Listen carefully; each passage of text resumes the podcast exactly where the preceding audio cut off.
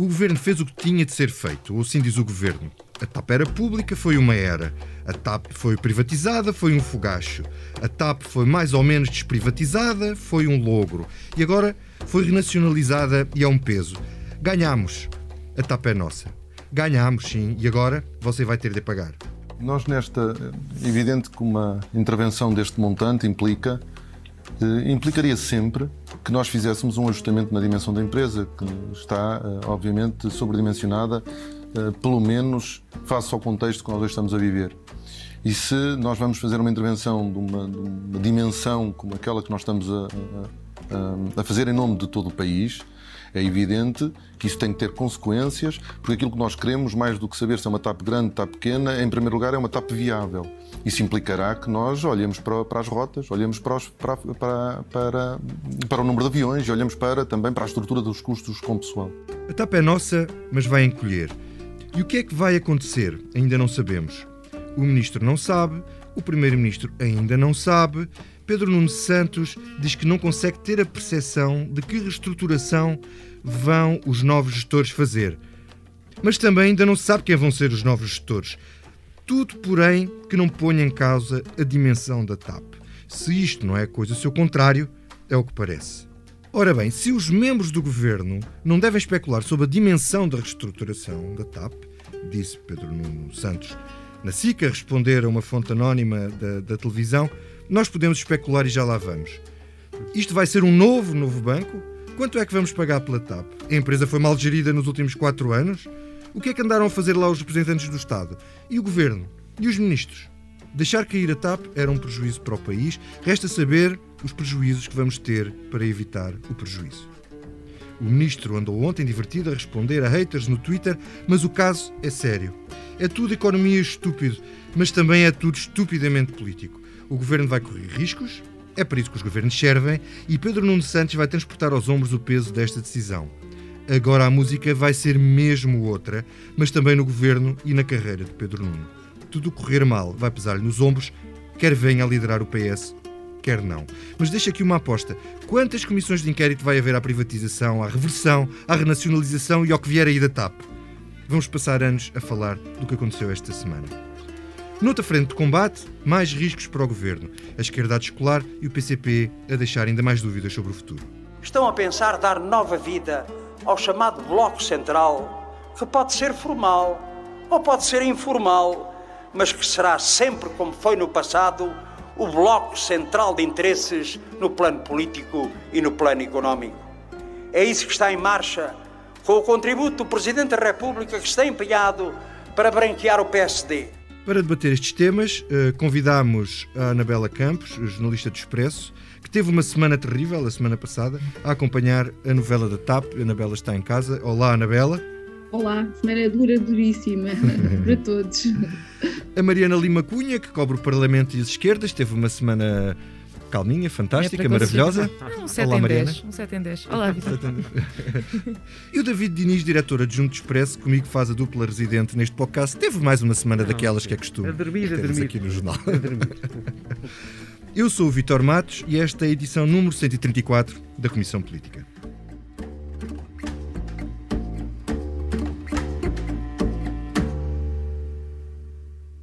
Excelentíssimo comissariado, vou começar por ti, Anabela isto tinha tudo de ser assim.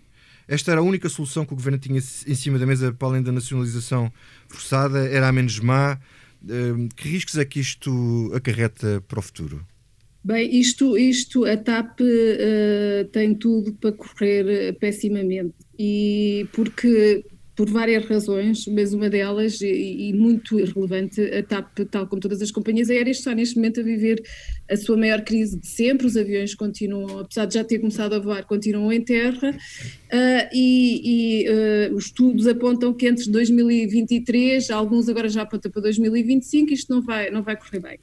E, portanto, uh, eu acho, eu penso que a TAP vai, vai ser um, uma espécie de, vai ser um buraco negro e há muita gente já a dizer que pode até ser pior que, que o novo banco. Ricardo Reis, num interessantíssimo artigo que escreveu esta semana no Expresso, uh, uh, falava disso. E, e porquê? Primeiro porque o novo banco, e tu falaste naquele há bocado, o novo banco, em princípio, se tudo correr bem, esta injeção de capital que estamos a fazer vai ser paga pelos bancos daqui a 40 anos, é certo, mas vai. E a TAP, tudo, tudo o que acontecer à TAP uh, vai ser pago por nós. 1,2 mil milhões de euros, que é o que nós vamos injetar agora já, o Estado português vai já injetar na TAP, uh, é, é, muito, não, não vai chegar, é quase certo que não vai chegar. Aliás, a administração da TAP, que inicialmente apontava para 1,2 mil milhões de euros, mais tarde veio a falar em 1,5 mil milhões de euros só para este ano. Ah, e se nós, se nós virmos, a uh, TAP no primeiro trimestre teve prejuízos de quase 400 milhões de euros uh, três, um mês de Covid, não é? Porque foi apenas março. Ou seja, isto tem ar e cara uh, de que vai, de vai, vai, correr, vai correr muito mal. E de facto, o, o, se tu vires, tu tens as grandes companhias europeias, a gigante. Lufthansa, que vai receber 9 mil milhões de euros a, a negociar com os sindicatos uh, 22 mil um, despedimentos, eh, eles falam, ainda não, não é certo, mas, mas estamos a falar destes números, ou então reduções de, salários eh, dos trabalhadores uh, de 20% a 30%, 40%, ou seja, isto, isto tem, mesmo, tem mesmo tudo para correr vai mal e isto vai ser uma pedra no sapato. Mas, oh, Anabela, Ministro, há, há, é? aqui outra questão. O, o, governo sabe o que é que vai fazer. Quer dizer, aparentemente não fazem ideia que tipo de reestruturação vão fazer não fazem ideia quem é que eu vão contratar eu, para fazer a reestruturação. Não há uma auditoria à, à gestão anterior. Uh, Marcos Mendes recomendou isso.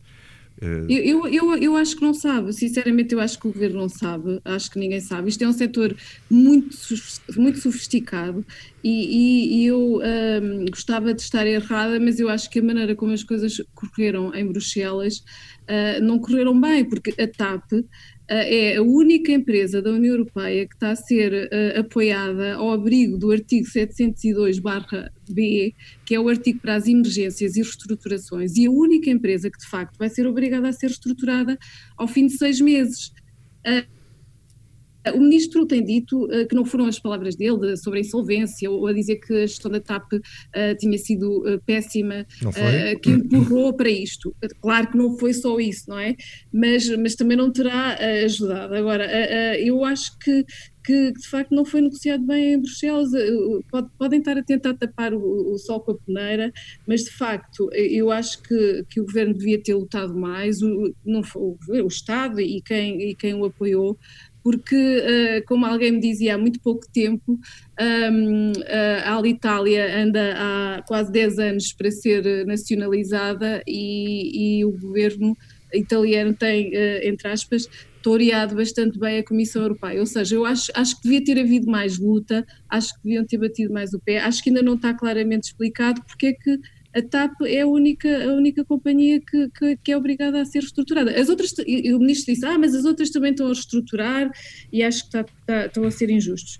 Sim, uh, também vão reestruturar, mas a Lufthansa vai reestruturar porque quer, porque sabe que uh, o, volume, uh, o volume de negócios que vai haver nos próximos anos, uh, o volume de, de, operações não, não, não, não é equivalente ao que tem, portanto eles têm que adotar a estrutura àquilo que vai ser o mercado, e se tu viste, por exemplo, a Emirates, que deu este ano, apesar da Covid, 230 milhões de euros de, de lucro, um, também vai reestruturar, também vai despedir, ou seja, todos vão reestruturar, mas todos vão reestruturar por causa da crise da aviação. E eu acho que a TAP vai ser para além disso. Não é só isso, e, e, tem a ver também com o mau estado estar enganados, mas vai ser. É, vai ser muito complicado, vai ser mesmo muito complicado, vai David, ser duríssimo. David, e ah. consequências políticas uh, disto tudo que a Anabela estava a dizer, isto não vai correr nada bem e e politicamente, quer dizer, uh, quando as coisas não correm bem deste ponto de vista, também não correm bem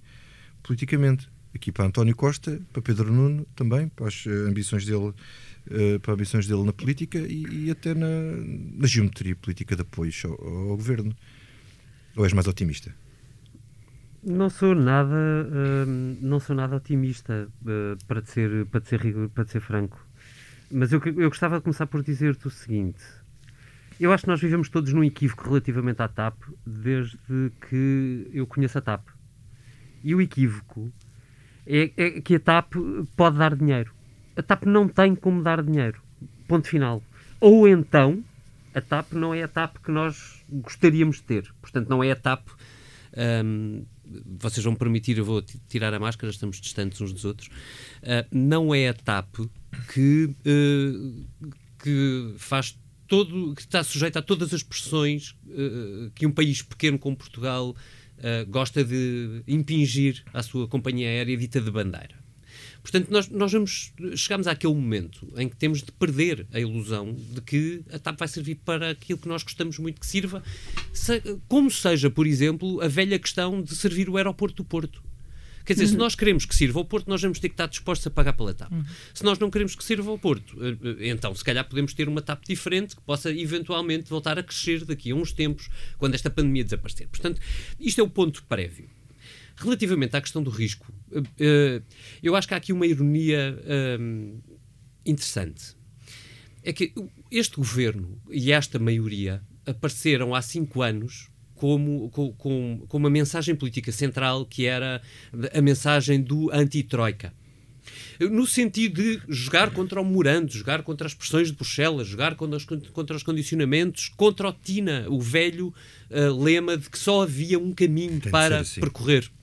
E foi contra tudo isso que António Costa uh, sobressaiu.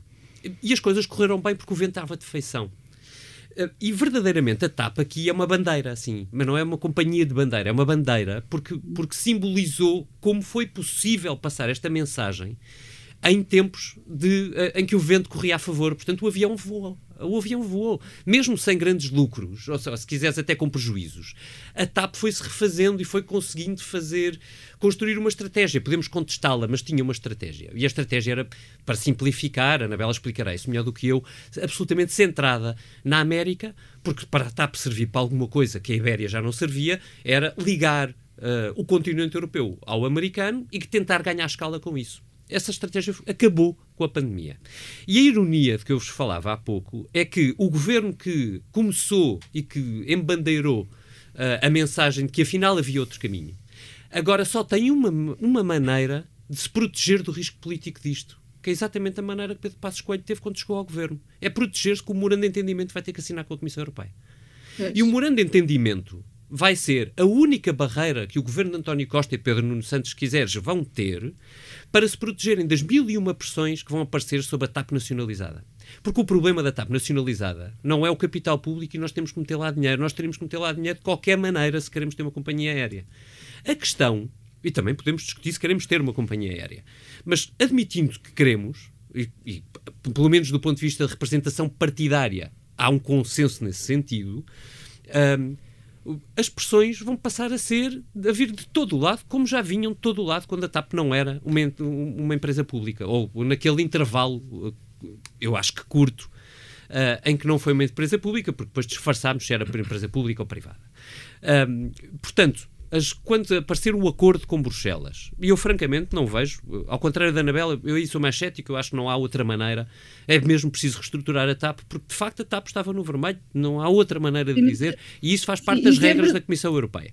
Uh, oh, David, isso é, verdade, isso é verdade por um lado, mas tu tens companhias que também estavam com problemas que foram apoiadas como, como uh, o Malban e a SAS, que estavam com problemas e foram apoiadas ao, ao abrigo de artigos mais benevolentes, ou seja, isto para dizer que talvez não fosse, a TAP poderia não estar tão pressionada para ser estruturada. Todos vão ser estruturados, mas a TAP vai ser estruturada num curto tempo de, de, de, espaço, ou seja, vai ser muito mais pressionada para ser encolhida e isso não é bom para a estratégia da TAP. Uhum. Pronto, é, assim, eu acho, mas... acho que isso é uma ótima, uma ótima ideia para a Anabela Campos fazer para a edição de sábado do próximo do, do Expresso. uh, e eu gostava, eh, não, mas gostava uh, de, de, de, que trouxesse imagens para isso, porque, porque francamente acho que é útil para a discussão pública, não é? Que é quais foram as companhias que estavam no vermelho e que foram e porque é que uh, as condições que eles tiveram agora são diferentes. Porque é que uma coisa é absolutamente centrada nisso, eu acho que, acho que fazia todo sentido.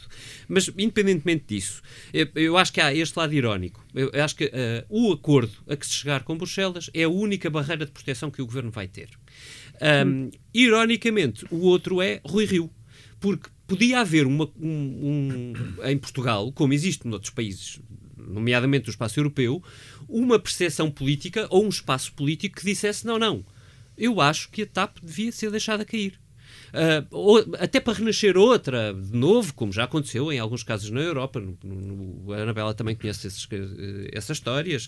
Uh, como, ou por simplesmente deixar de existir, quer dizer, é possível, em tese, e eu acho, ao contrário de Pedro Nuno Santos, que não é preciso ser um, um, um extremado uh, absolutista para, para defender que, é, que é, podemos viver sem a TAP. Um, em, acontece o caso que em Portugal não existe esse espaço político a não ser na iniciativa liberal. E, portanto, como o PSD diz, não, não, tem que ser nacionalizado, o governo tem também essa proteção, que apesar de todos os riscos, é uma proteção simpática. Isto é uma boa deixa para passarmos à, à Mariana. Uh, Mariana, uma reestruturação uh, dura da TAP, protegida ou não por um, memorando para as negociações com Bruxelas, uh, vai causar, e com o apoio do, do, PSD, ou sem que o PSD seja contra, vai causar com certeza impactos à esquerda. Quer dizer, como é que tu lês isto para o futuro? isto vai dificultar muito mais a governação, a governabilidade ou os partidos vão separar as coisas? Eh, a esquerda já começou a deixar perceber um bocadinho qual é, quais é que vão ser uh, os argumentos e as, as, cartas que vão estar em jogo.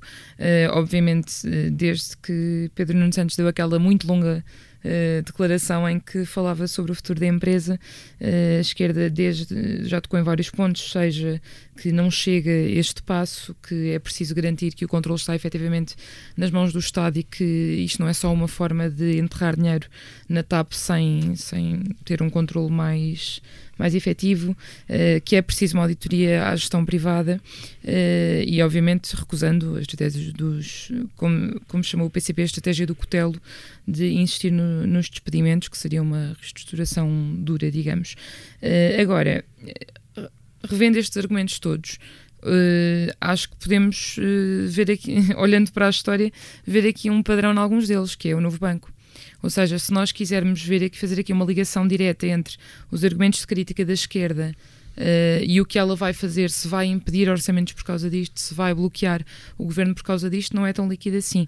Uh, no novo banco, nós tivemos um argumento político muito importante para a esquerda, uh, aliás, ainda no orçamento passado se viu, a esquerda apresentou propostas para aumentar os escrutínio sobre as injeções, obrigá-las à autorização parlamentar, quis ver os contratos, o Bloco de Esquerda exigiu ver os contratos e conseguiu, portanto, foi sempre um argumento político importantíssimo para a esquerda. Agora, o que é que aconteceu na hora de votar orçamentos. Isso nunca pesou mais do que todos os outros as outras negociações Ou com seja, o governo. Mais vale ter a TAP, uh, apesar de uma reestruturação, do que não ter uh, eu acho que vai depender muito dos argumentos que a esquerda agora conseguir junto do governo, não é? Ou seja, no passado, durante os tempos da geringonça e até no, no último orçamento, já, já fora, informalmente, formalmente pelo menos fora desses acordos, uh, havia argumentos tendo em conta uh, devolução de rendimentos, de pensões, de cortes, etc., que eram significativos para as pessoas, que as pessoas conseguiam sentir, e portanto a esquerda considerava que na balança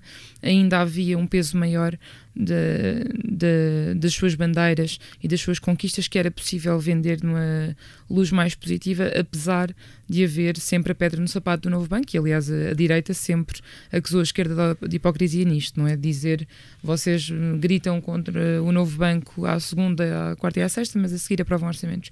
Um, e a esquerda sempre considerou que, apesar de tudo isso e apesar do novo banco, havia argumentos para não só deixar passar, como aprovar com um voto a favor os orçamentos todos. Portanto, uh, a tapa que pode ser é, uh, em termos de pressão sobre o governo, uh, de facto a esquerda tem aqui agora um argumento mais forte, não é? Que é, é preciso compensar com, com uma negociação, se calhar com outro tipo de negociação, com outras garantias para a esquerda, um sapo muito grande que pode ter de engolir aqui. O ponto é que, se me permites, eu acho que há aqui um, um, acho que há aqui um problema de base de base para a esquerda. É que no, no novo banco havia o argumento de que era preciso nacionalizar, aqui a TAP já está nacionalizada. Uhum. E depois dizer, ah, mas vocês têm que gritar mais alto com a Comissão Europeia, é uma, é uma, coisa que não vai, quer dizer, não, não, onde, vai caber no discurso do Bloco de Esquerda e do PCP, como é evidente, eh, faz parte do ideário. Sim, e já está, já está mas, a caber. Mas é, por isso é que eu digo que há aqui uma ironia gigante. É porque é, é exatamente esse acordo que vai ser negociado com Bruxelas Sim, e onde nós sabemos que o Estado português tem literalmente mãos atadas que, uh, que o governo se vai resguardar. Portanto, nós vamos ter aqui um problema de. Quer dizer, de facto ela é nacionalizada. Mas o mesmo aconteceria com o novo banco. Uhum. Se o novo banco fosse nacionalizado, não era nacionalizado em condiço nas condições em que todos nós gostaríamos muito, que era eu, quer dizer, eu, eu como contribuinte, o que eu gostaria era que ele fosse nacionalizado sem que nós pagássemos um tostão. Sim. Isso era bestial, ah, não havia não... riscos para ninguém, é não havia problema não é? nenhum, estava ótimo. Mas a vida não é assim. Acontece que não é, pois, não é, é pena. Pois não, uh, tens os depósitos, não é? Tinhas que pagar os Anabela, Anabela, olha, eu tenho aqui três questões que eu acho que eu gostava que tu nos esclarecesses, uh, que eu acho que são interessantes. Primeiro, o que seria a vida em Portugal sem a TAP? Que é um dos argumentos uh, que o governo utiliza para não ter deixado de cair a empresa. A questão do turismo, a questão do hub em Lisboa, das comunidades, etc. Isto, e dos fornecedores, eh, eh, o impacto na economia. Depois, o que é que falta saber neste processo todo? Desde a venda aos privados, desde, o, desde depois da, da, da reversão deste governo, quais são os ângulos mortos disto e que nós ainda não sabemos e que convinha, e convinha saber. E depois, finalmente, a história não está a ser contada ao contrário. Quer dizer, de certa forma, o Sr. Nilman não fez um bom negócio ao livrar-se da TAP neste momento, por 55 milhões, quando a perspectiva de perdas futuras ou da falência eram bem piores. Exato. Uh, isso tem a ver com os ângulos mortos e, e, e essa última pergunta. Eu, há, há, muita gente a dizer e, e começa, começa a aparecer a verdade que afinal uh, David Nilman uh, fez um excelente negócio em ir-se embora porque eh, a aviação vai ser trágica nos próximos anos em termos de contas e afinal ele agora ainda sai com 55 milhões e poderia sair com nada daqui a uns tempos, portanto negocia, na verdade, até pode ser que para ele tenha sido o melhor que lhe aconteceu no meio disto tudo. Uh, nós nós não, não, sabemos ainda exatamente uh, os termos do, do, acordo. O acordo, aliás, ainda não está assinado, faltam os documentos e esperemos que tudo corra bem e que não tenha sido precipitada aquela conferência de imprensa, como alguém já me disse. Eu espero que não, acho que não. Ainda faltam assinar alguns, alguns papéis, uh, nomeadamente em relação à, à questão da Azul. A Azul tem o tal empréstimo de 90 milhões de, euros à TAP, uh, que vai continuar a ter com aquelas taxas de juros extremamente generosas, 7,5% até 2026. Uh,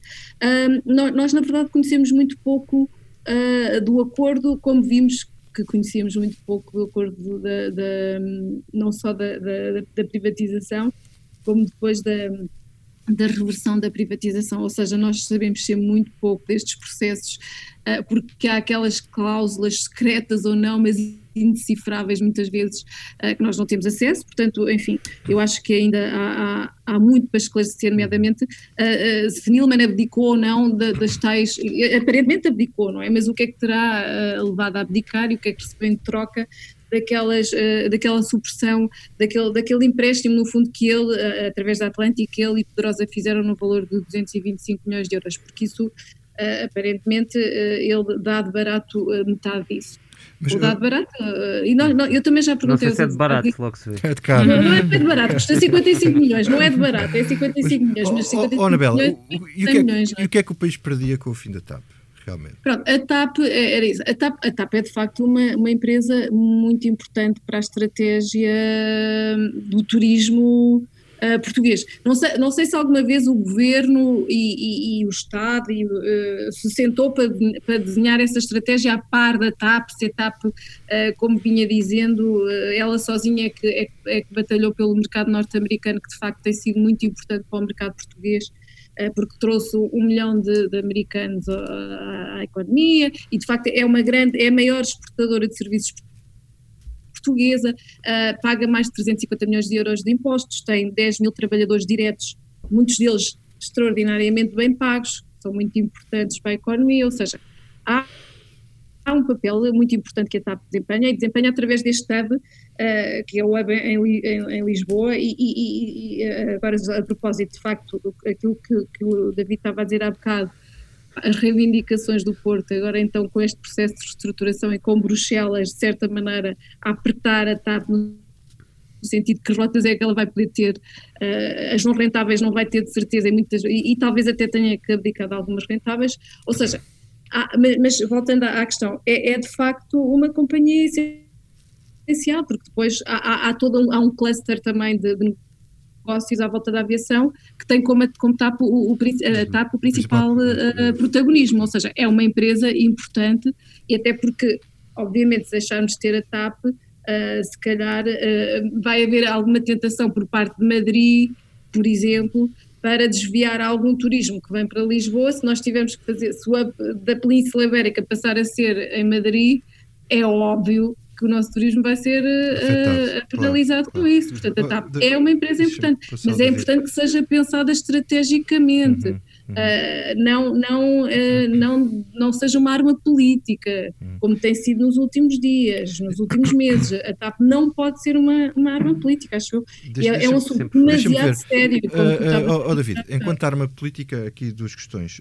primeiro, se, uh, bom, quando as coisas se tornarem mais complicadas, se tu achas que por causa desta questão toda dos ângulos mortos, uh, se poderá haver comissões de inquérito para tentar perceber uh, as várias fases deste processo, que erros é que foram cometidos ou não. E depois, ainda sobre a questão dos ângulos mortos, que dúvidas realmente é que tu tens sobre isto? por onde é que uma pessoa pega, meu Deus? Isto é um filme. Uh, se calhar começar por dizer só, na sequência do que dizia a Anabela, que a arma política, a TAP foi sempre. Eu não me lembro de, de, um período em que a TAP não tenha sido uma arma política. E sempre com prejuízos avultados e com negócios incrivelmente difíceis de perceber, no sentido de racionalizar. Brasil, como o do Brasil, é, é obviamente o exemplo máximo. Mas há, mas há negócios, da, mesmo da gestão Nilman, que são questionáveis e que foram questionados, alguns desmentidos, mas, mas quer dizer. E agora, para encaixar exatamente no ponto onde tu me queres, para onde tu me queres encaminhar. Uh, o problema não é restrito à TAP, mas em Portugal nós temos um problema muito grave de opacidade. Em Portugal não há uma cultura de transparência relativamente ao negócio público. Uh, e, uh, e, isso na TAP foi uh, aconteceu sempre, aconteceu com a privatização, aconteceu muito com a renacionalização e agora aconteceu com como é que podemos chamar a isto? É porque dizem que não é, bem na, não é bem nacionalização, mas tinha havido uma renacionalização. Isto é, é, é, é, chega a este ponto, quer dizer, a opacidade dos processos tem evidentemente um contorno político sempre. E, é, e, era isso que eu queria dizer. O problema da opacidade não é nós não sabermos porque há cláusulas secretas que é chato por causa do mercado. Esse não é o ponto. O problema é que eles são opacos em Portugal, ao contrário do que acontece em países que não têm essa cultura uh, pouco democrática, pouco aberta, pouco transparente, porque existe uma conveniência política em proteger a informação lá está o exemplo de há quatro anos havia uma renacionalização e agora o governo tentou vender-nos que isto não era uma nacionalização. Pois eu só admito que não é uma nacionalização se assumirmos que já era nacionalizada, coisa que aparentemente o governo era. deixou de assumir. Portanto, é eu um acho que há. Tipo, tipo de nacionalização, é, é assim como o queijo da Serra. É o tipo Serra. Eu, eu acho que nestas coisas, eh, eh, eu acho que a transparência é sempre ótima conselheira, porque é formadora da opinião pública eu acho que é muito importante que se discuta o papel da TAP agora, no momento em que estamos, porque evidentemente a consequência disto não vão ser 1,2 mil milhões de euros, porque os, estes 1,2 vão ser apenas um balão de oxigênio para a TAP aguentar viva. É só isto que estamos a falar. Porque uhum. tu, todo o resto de adaptação ao novo mundo da aviação, no, no, no, no, tempo da pandemia, no tempo intermédio da enquanto durar a pandemia e no pós-pandemia, é uma incógnita absoluta. Não é só para a TAP, uhum. evidentemente, mas para a TAP vai ser particularmente doloroso. E é muito importante que se discuta isso com papéis em cima da mesa. Porque se a TAP voltou a ser uma empresa pública, e agora já não há nenhuma dúvida que é, é absolutamente crucial que o público saiba para o que é que está a pagar. E eu acho, uh, eu, uh, David Diniz, acho ou entendo que a TAP é de facto importante para o país. Eu não deixaria cair a TAP. Eu acho que é importante nós estarmos conscientes que vamos ter que pôr dinheiro na TAP. Uh, mas eu tenho uma consciência das perdas económicas uh, que nós teríamos de qualquer maneira se não tivéssemos que pôr este dinheiro na TAP, que eu admito que muitos portugueses não tenham, porque esta informação não existe. Porquê? Porque o governo quis proteger-se durante quatro anos numa espécie de renacionalização que na verdade não era. Uh, este talvez seja o momento para voltarmos a pôr os pontos nos is e de voltarmos a, a exigir ao governo em curso, que é este que nos apresenta a documentação necessária, e se tivermos que ir para uma comissão de inquérito para que o governo seja obrigado a dar documentação, magnífico, se for de livre e espontânea vontade, tanto melhor, porque a democracia ganha com isso. Muito bem. Deixa-me só, dizer, deixa só dizer que eu acho que, que, de facto isto devia ser muito bem explicado, porque as pessoas já estão, os portugueses já estão a ficar com, com com pouca paciência para. Não é paciência, porque na verdade depois isso traduz-se em desemprego, em salários que não aumentam, para estes negócios uh, pouco claros em que, em que se mete muitos uh, milhares de milhões de euros. E só deixa-me só também dizer que nós não sabemos como é que vai acabar este processo. E há muita gente a dizer do, da aviação que pode acabar sem a TAP, com a desaparecer e, e, na melhor das hipóteses, ser comprada por uma empresa, Lufthansa, que isso era uma coisa que podia acontecer e que já esteve em cima da mesa. Só que a Lufthansa, nos próximos três anos, não vai poder comprar, porque vai receber uma injeção de 9 mil milhões de euros. Ou seja, isto é um, um processo que ainda vai ter muitas surpresas pelo caminho e vai demorar muito até ficar e vamos, E aqui claro. nas, nas comissões Obrigada. políticas vamos falar muitas vezes da TAP e se calhar vamos te convidar mais vezes porque será importante ouvir o que tu tens para dizer. Mas, entretanto, o orçamento suplementar foi aprovado com a ajuda do Bloco, mas também do PSD, o outro pé da geringonça, que nós desconhecíamos, e com o, PS, com o PCP de fora. E isto enquanto Jerónimo de Sousa levanta as bandeiras vermelhas contra o Bloco Central e mete Marcelo Rebelo de Sousa dentro da sopa do PS. Mariana, isto é bluff? Preparação para as presidenciais?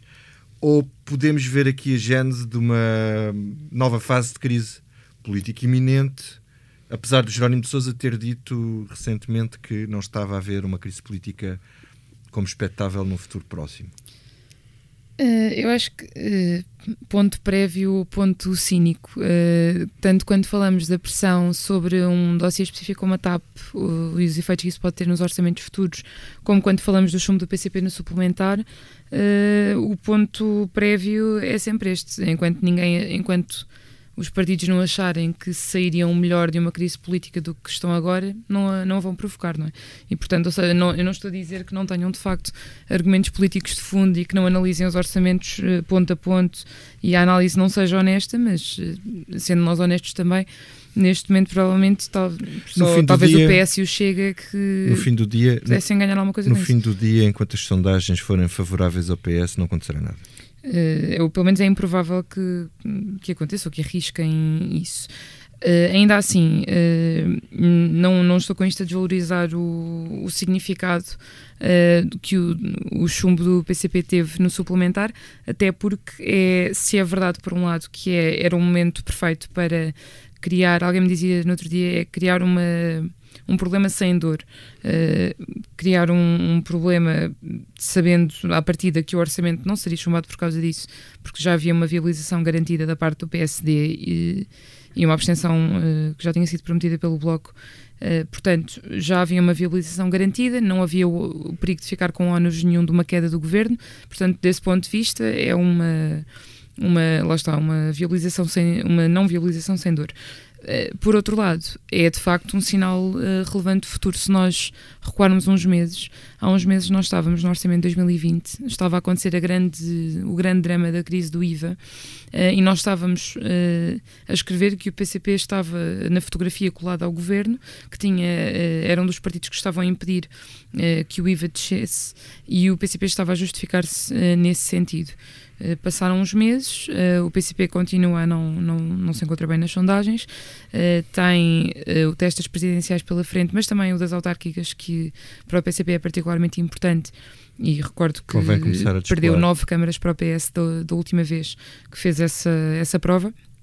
Uh, e, portanto, uh, se há uh, um, um, momento em que taticamente seja interessante mostrar alguma, alguma diferenciação do PS e mostrar que não, não, não está aqui para continuar a geringonça sem garantias à partida, seria este. O, que é, aliás, uma opção que também vem pressionar o Bloco, obviamente, porque sendo que o Bloco até começou por propor ao PS uma continuação dos acordos, mas não quer ficar sozinho nessa, nessa fotografia, como se fosse ele agora o, o parceiro simpático do governo.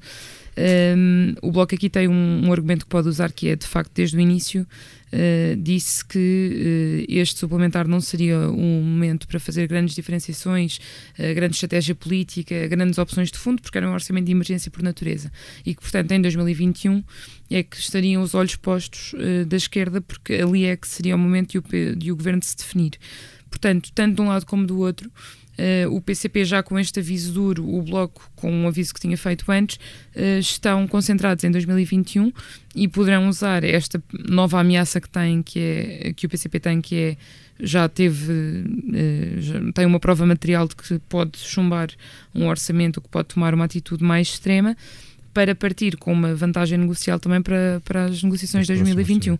Até lá é improvável que alguém queira uma crise política antes de verificar se tem ganhos eh, na próxima negociação. David, António Costa também já disse agora por estes dias, repetiu-se duas vezes, eh, que não espera que venha a haver crises políticas.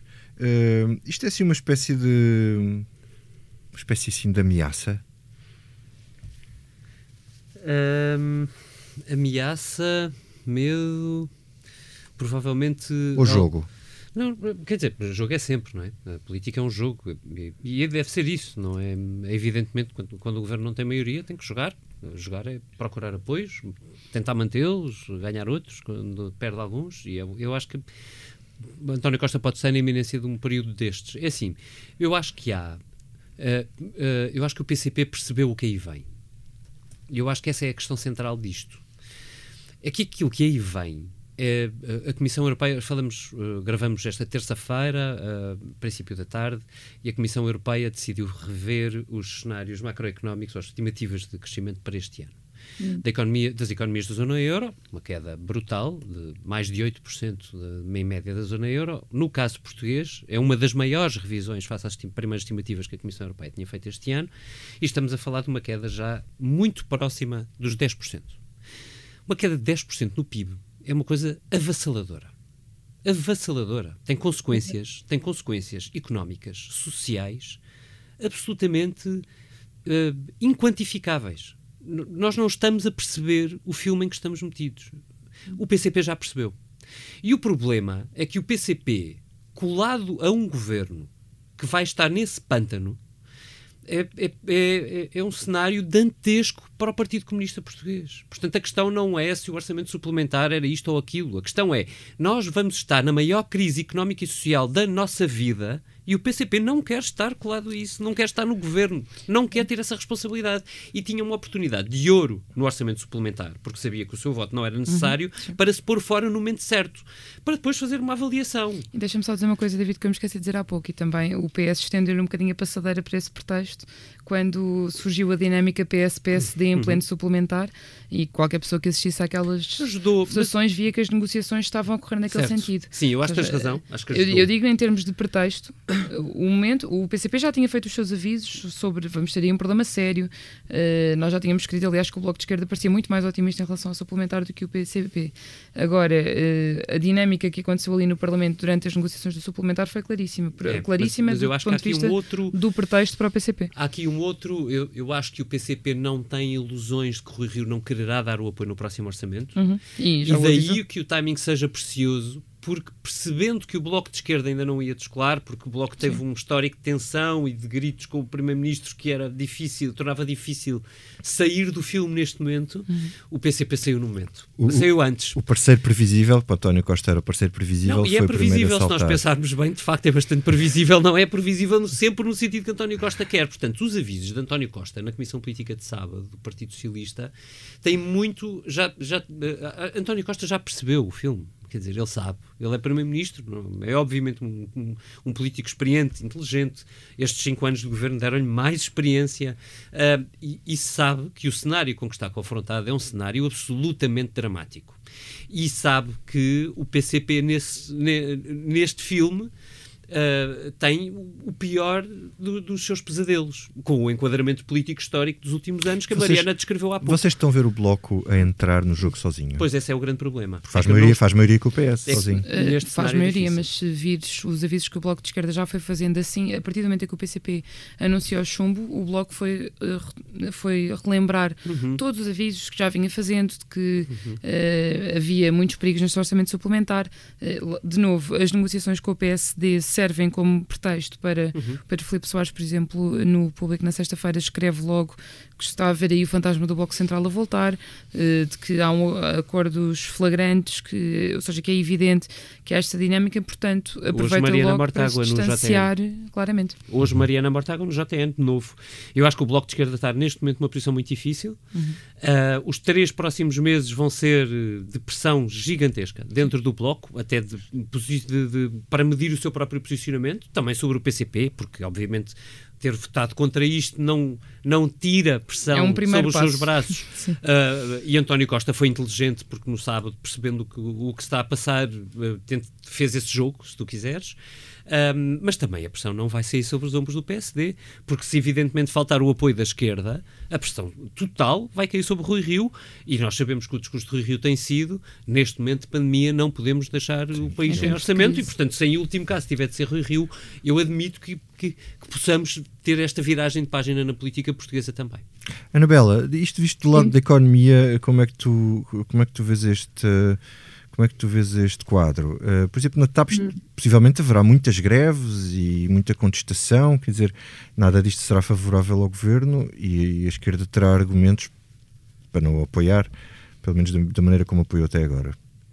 Mas é, é, eu, eu acho que, como o David há bocado disse, vem aí a crise das nossas vidas e nós ainda nem sequer estamos a perceber muito bem uh, o que é que nos vai acontecer, porque de facto. Senão, não íamos uh, de férias, eu quero ir de férias esta semana, portanto não quero pensar nisso já. Não, aproveita, vai este ano, porque não sabemos para onde isso, vais conseguir ir. Uh, não, é porque nós ainda não estamos realmente a ver o efeito disto, 10%, 10 de quebra do PIB é, é mesmo brutal e, e, e, eu penso que vai ser o jogo político vai ser mesmo muito difícil uh, nos próximos tempos. Eu imagino que, que para o Bloco não vai ser nada confortável agora associar-se ao governo, porque o governo, por muito que queira dizer que vai proteger empregos, uh, que, vai, que não vai haver despedimentos, é, é impossível não haver, porque uh, o, o dinheiro não cai das árvores, não é? E portanto não vai dar para tudo a pressão gigantesca que é o layoff para as contas públicas e, e, não vai permitir que isto, que isto vá continuar.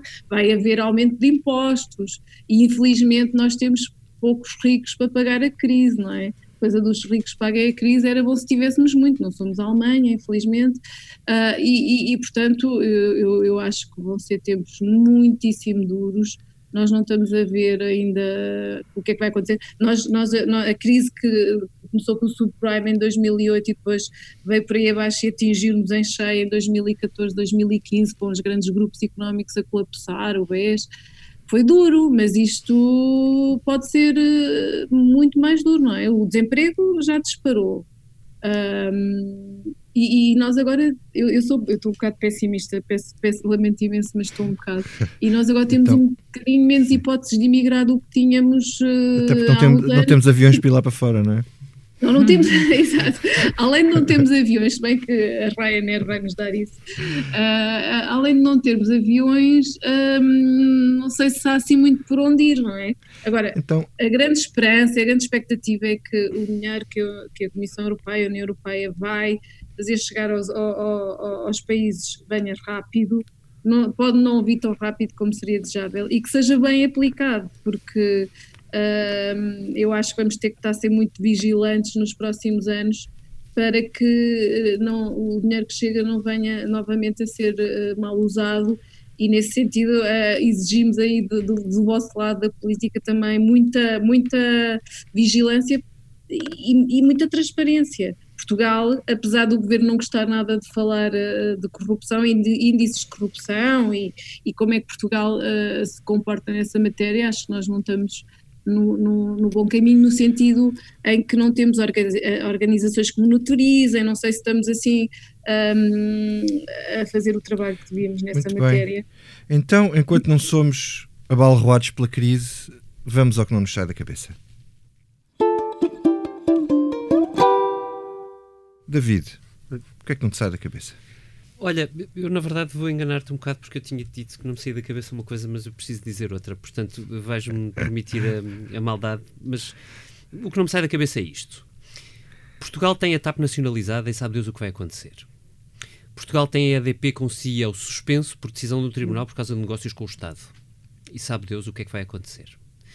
Portugal tem uma, uma pandemia que não consegue controlar, pelo menos não inteiramente, e teve e viu-se fora das rotas do Reino Unido e sabe Deus o que vai acontecer. Portugal tem a Comissão Europeia a rever em baixa as suas uh, estimativas sobre o PIB português, já prevendo uma queda de quase 10%, uma coisa nunca vista na nossa história.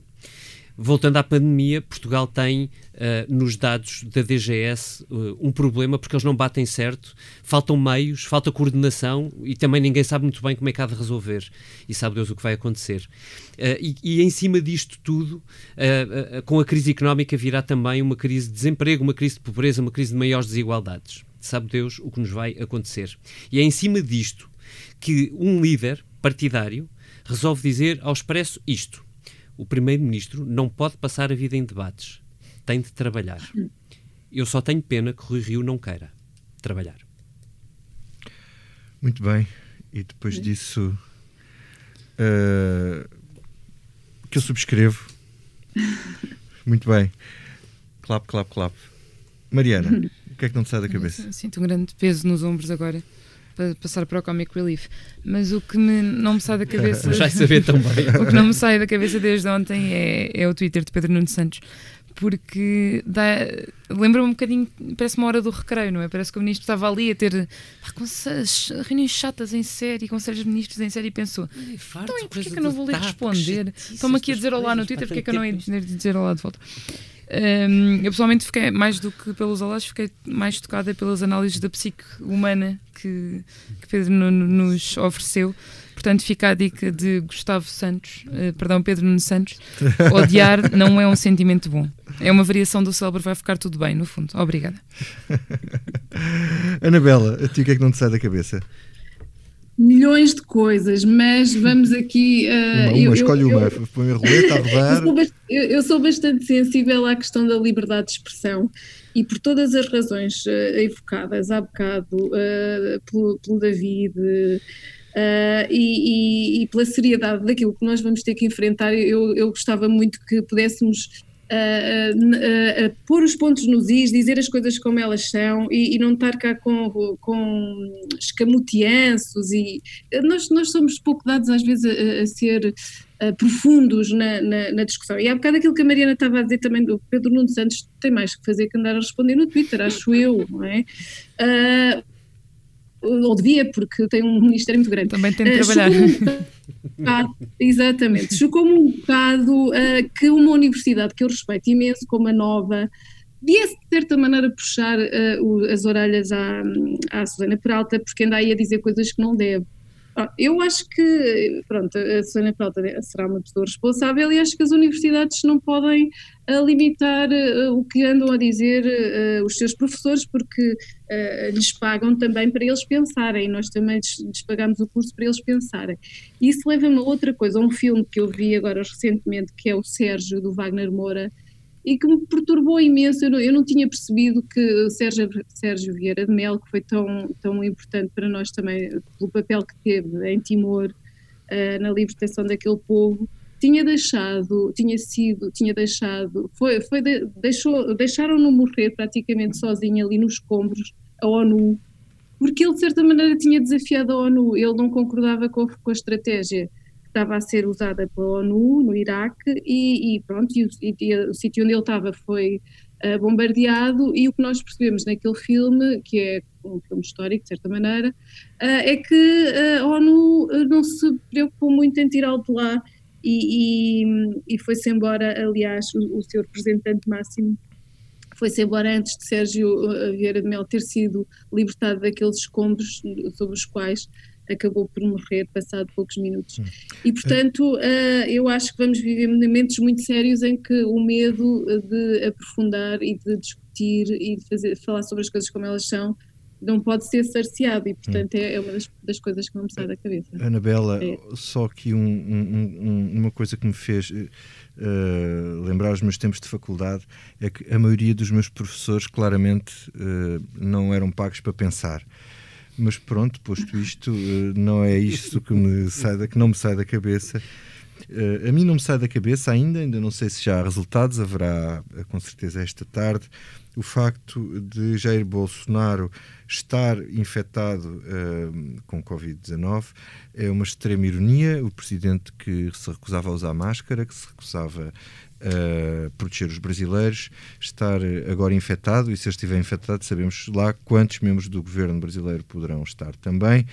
Uh, espero que, se isto for verdade, ou mesmo que não seja, sirva pelo menos para que ele mude políticas, sobretudo também como fez o Boris Johnson uh, no Reino Unido, que teve uma vida antes do Covid e uma vida depois de ter Covid. Pronto, e esta Comissão Política fica por aqui, com a fantástica edição multimédia do José Seduvim Pinto e a ilustração criativa do Tiago Pereira Santos.